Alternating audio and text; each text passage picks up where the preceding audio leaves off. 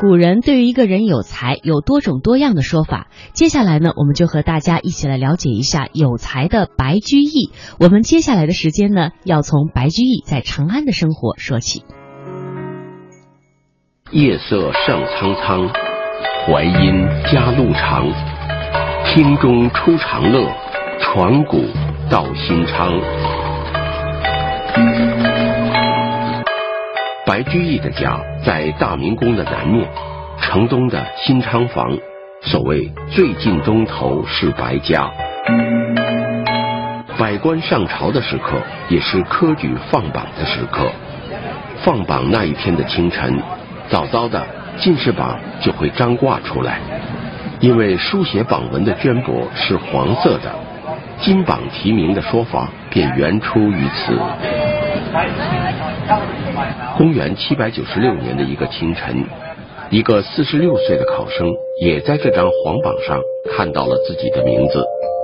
三次考举终于及第，年近半百的孟郊狂喜不已。昔日龌龊不足夸，今朝旷荡恩无涯。春风得意马蹄疾，一日看尽长安花。运的折转，改变了诗人对这座城市的观感。长安城的春天，终于在他的心中恣意绽放了。孟郊策马长驱，直奔长安城南的大慈恩寺。按照不成文的规矩，自己的名字将被刻在大雁塔下面的石壁上。经年苦读。终于换得雁塔题名的荣耀。进士放榜后，相继有曲江宴饮、杏园探花、雁塔题名等一系列风雅喜庆的应景活动。拥挤的仕途在这一刻显得情趣盎然。公元八百年。二十九岁的白居易以第四名的成绩进士及第。作为同榜十七人中最年轻的进士，白居易的得意之情溢于言表。慈恩塔下题名处，十七人中最少年。没有显赫的出身，白居易。只能以他的才华去叩问未来。十二年前，唐德宗贞元初年，十七岁的白居易第一次来到长安，他去拜见当时的名士顾况。你可知道长安的物价很贵，你要在这里白居可不易呀。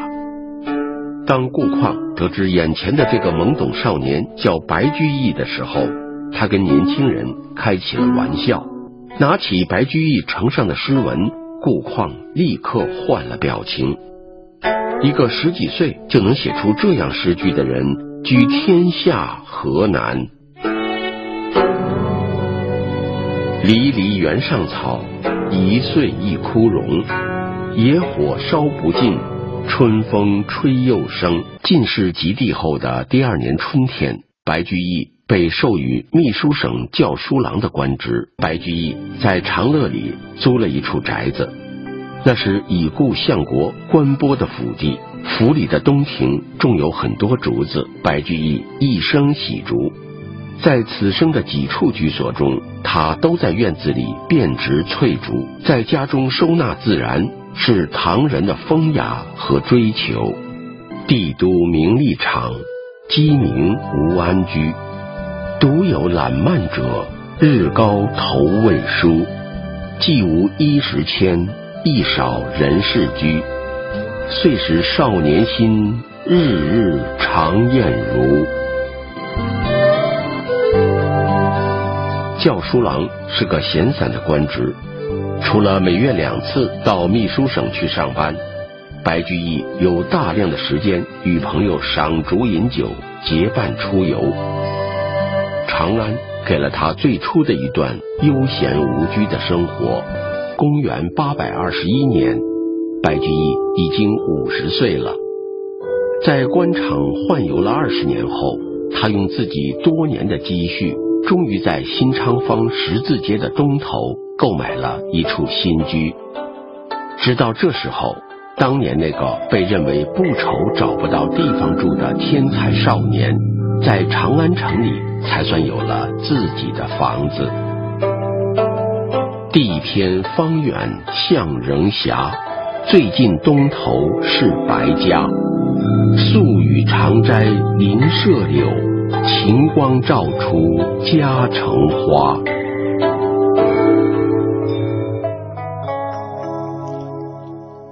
离离原上草，一岁一枯荣。这是白居易初次展露才华，他的诗作。如果说今天我们也有命题作文这一说的话，那这一次的应对呢，可以算得上是白居易做的命题作文。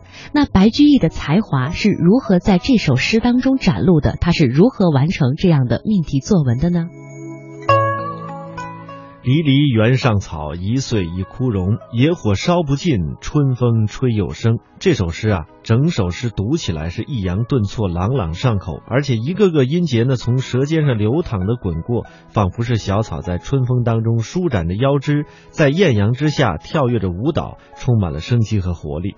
不过呢，这首诗的题目啊，真的是简简单单的一个字，就是一个“草”字，而且是由衷的感叹。这首诗是非常的扣题，句句表现的都是草，确实是一首好诗。而且这首诗呢，其实是白居易的一个命题作文。刚才我们说到，这个唐人写命题之诗呢，与今人写这个命题之文，其实在道理上相差无几。那白居易又是如何出口成佳作的呢？北宋人评价苏东坡的词，称其为是横放杰出，自是曲子中赋不住者。套用这句评语呢，来评价白居易的这首赋得诗，也可以说是自是题目中赋不住者。在古原草送别这样一个限定了描写对象的情感的类型的题目之下，他硬是写的结构精巧，而且呢意象鲜明，抒情自然，摇曳多姿，用词用典。而且呢，是这个出奇出新，还有流传千古的不朽的佳句。那么他是如何做到不为题目所束缚、挥洒自如的呢？首先，当然是在文字方面下了很大的功夫。白居易曾在写给好友元稹的信中这样说：“他与文字是有溯源的。怎么讲呢？出生才六七个月的时候，乳母曾经抱着他站在写满字的屏风前，指着。”无和知两个字念给他听，他当时是口未能言，心已默识。后来呢，问他这两个字，他都能指点出来，百试不错。到了五六岁的时候，便学作诗；九岁的时候就已经知道声韵了。可见他接触文字非常的早，幼年受过良好的教育，所以很早也表现出了在诗歌写作方面的天分。有此天分。再加上后天又异常勤奋的读书，以至于口舌成疮，手肘成枝。这是语言九书当中的记载，说明他在文字上是下过一番硬功夫的。其次呢，他经历过从学习积累典故词汇到创造性运用这样一个过程。写作能力的养成，不仅需要日积月累的过程。也需要行之有效的方法，摘抄值得品味的文句和有价值的资料是绝好方法之一。作为赋得古原草送别发端的“离离”二字，最早呢是出自古老的诗歌总集《诗经》，其中王风《蜀离》当中有一篇“彼黍离离，彼稷之苗”这样的名句。以离离来形容亡国之臣眼中故国废墟上丛生的蜀稷。西晋左思的名篇《咏史》当中，首句是这样的：“郁郁见底松，离离山上苗。”以及南北朝诗人呃在《咏浦诗》当中的首句：“离离水上浦，节水散为珠。”与“离离原上草”句式完全相同。呃，这我们可以推测呢，是白居易直接模仿的榜样。我们都听说过这么一句话：“天下文章一大抄，看你会抄不会抄。”那我们以这种理由来推测的话，白居易应该是一位非常狂热的摘抄爱好者，终其一生，他都在有意识的呀，呃，杂采成语故事，备词藻之用，以至于给他想出了一个绝妙办法，坚持不懈的把这个摘抄变成了一个登峰造极、泽披后世的事业。根据北宋的阳门宫杂院当中记载说，白居易弄了几千个陶瓶，分别呢题写门类边目，又制作了多达七层的一个架子，列置书斋之中，让学生们呢从经典文献当中采集各类的事例和一些诗文的佳句，分别投入瓶中，积累到一定数量之后呢，再盗取出来。哎，分门别类的把它们摘录成书，编成一部三十卷的事类集，分类多达一千一百三十门，可见这个资料丰富的程度，绝非我们今天许多学生拥有的摘抄本所能比拟的。那白居易呢，为自己以及学生们准备的这部创作宝典啊，大行于世，后人把它称之为是“白氏六帖”，流传至今。此外呢，还需要认真的观察生活啊，深入的思考，获得独到的这种体悟和创作的灵感。像我们多次提到这个“野火烧不尽，春风吹又生”这一个金句啊，显然来源于他对于大自然的这个野草、呃春荣、呃秋枯这一现象的这种观察和思考，并且呢，经过文字上的锤炼，打造出了这一经典的诗句，揭示出了这种既朴素又深刻的哲理。在一千二百年前呢，纵横驰骋于中晚唐诗坛的这个优秀的写手白居易，至少应该是这样练成的。那么他，这始得名于命题之作，赋得古原草送别，最终呢，以童子解吟长恨曲，胡儿能唱琵琶篇，呃，这样广泛的赢得一个读者群，最终赢得了广大教化主这样一个崇高的地位。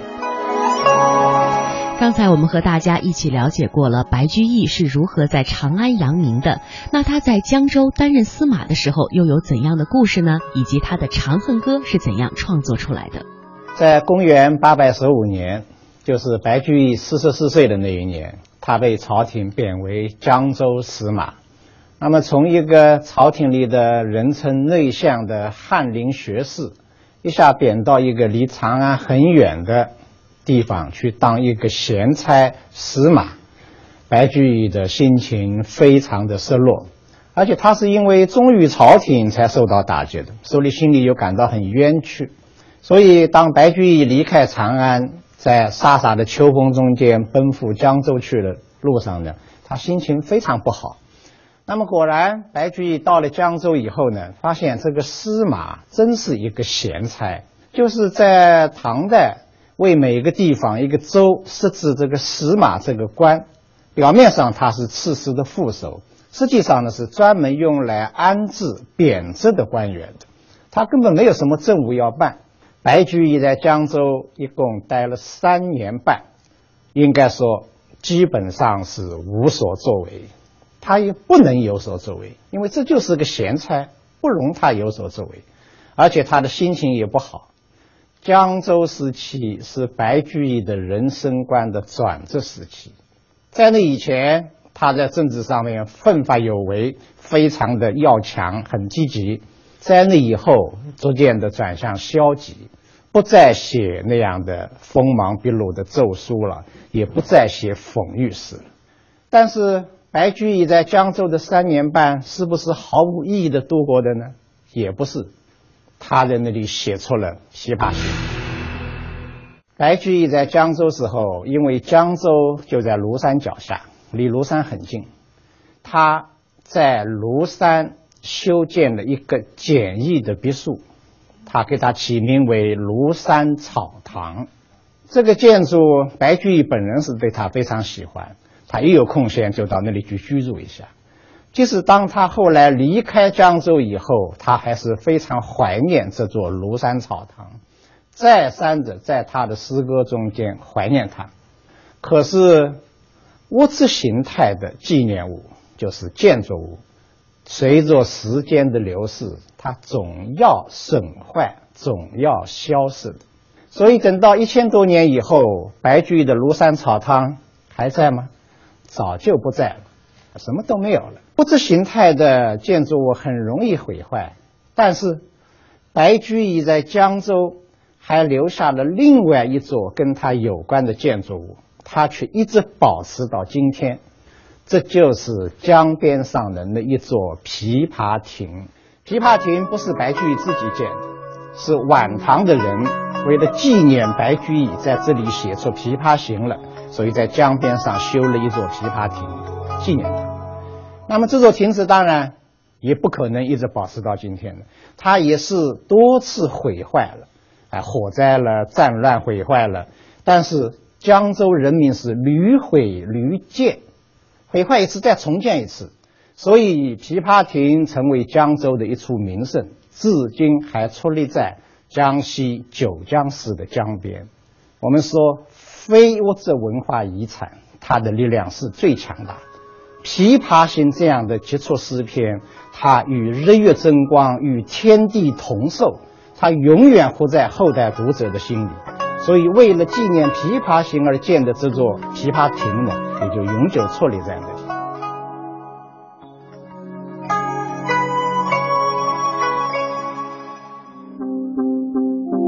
公元八百零六年的一天，白居易与两个新近结识的朋友来到仙游寺诗酒相遇，闲谈中话及先皇的爱情故事。原来。半个世纪前，那场悲剧的发生地马嵬坡就在附近。感叹中乘着酒兴，深于诗而多于情的白居易，逞其绝代才华，挥笔而就，才有了这首千百年来传颂不衰的《长恨歌》。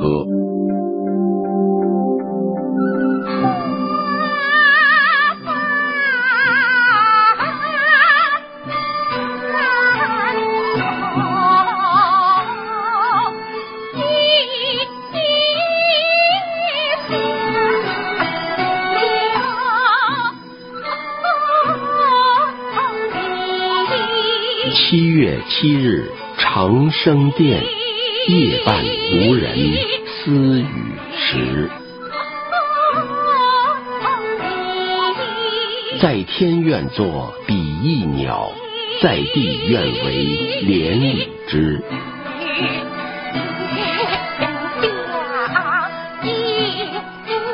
天长地久有尽时，此恨绵绵无绝期。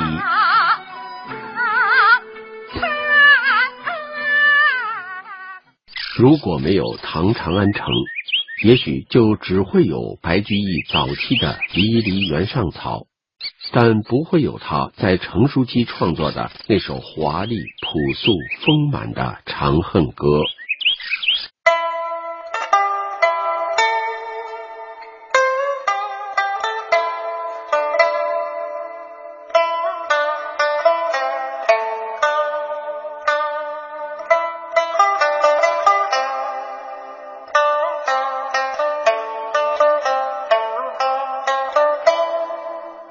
汉皇重色思倾国，郁郁多年求不得。杨家有女初长成，养在深闺人未识。天生丽质难自弃，一朝选在君王侧。回眸一笑百媚生，六宫粉黛无颜色。春寒赐浴华清池，温泉水滑洗凝脂。侍儿扶起娇无力，始是新承恩泽时。云鬓花颜金步摇，芙蓉帐暖度春宵。春宵苦短日高起，从此君王不早朝。承欢侍宴无闲暇，春从春游夜专夜。后宫佳丽三千人，三千宠爱在一身。金屋妆成娇侍夜，玉楼宴罢醉和春。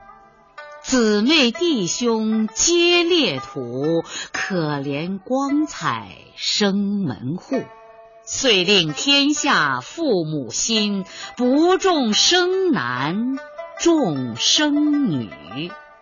离宫高处入青云，仙乐风飘处处闻。缓歌慢舞凝丝竹，近日君王看不足。渔阳鼙鼓动地来，惊破霓裳羽衣曲。九重城阙烟尘生，千乘万骑西南行。翠华遥遥行复止，西出都门百余里。六军不发无奈何，宛转蛾眉马前死。花钿委地无人收，翠翘金雀玉搔头。君王掩面救不得，回看血泪相和流。黄埃散漫风萧索。云栈萦纡登剑阁，峨眉山下少人行，旌旗无光日色薄。蜀江水碧蜀山青，圣主朝朝暮暮情。行宫见月伤心色，夜雨闻铃。长断声，天旋地转回龙驭，到此踌躇不能去。马嵬坡下泥土中，不见玉颜空死处。君臣相顾尽沾衣，东望都门信马归。归来池苑皆依旧，太液芙蓉未央柳。芙蓉如面，柳如眉，对此如何不泪垂？春风桃李花开日，秋雨梧桐叶落时。西宫南内多秋草，落叶满阶红不扫。梨园弟子白发新，椒房阿监青娥老。西殿萤飞思悄然，孤灯挑尽未成眠。迟迟钟鼓初长夜，耿耿星河欲曙天。鸳鸯瓦冷霜华重，翡翠清寒谁与共？悠悠生死别经年，魂魄不曾来入梦。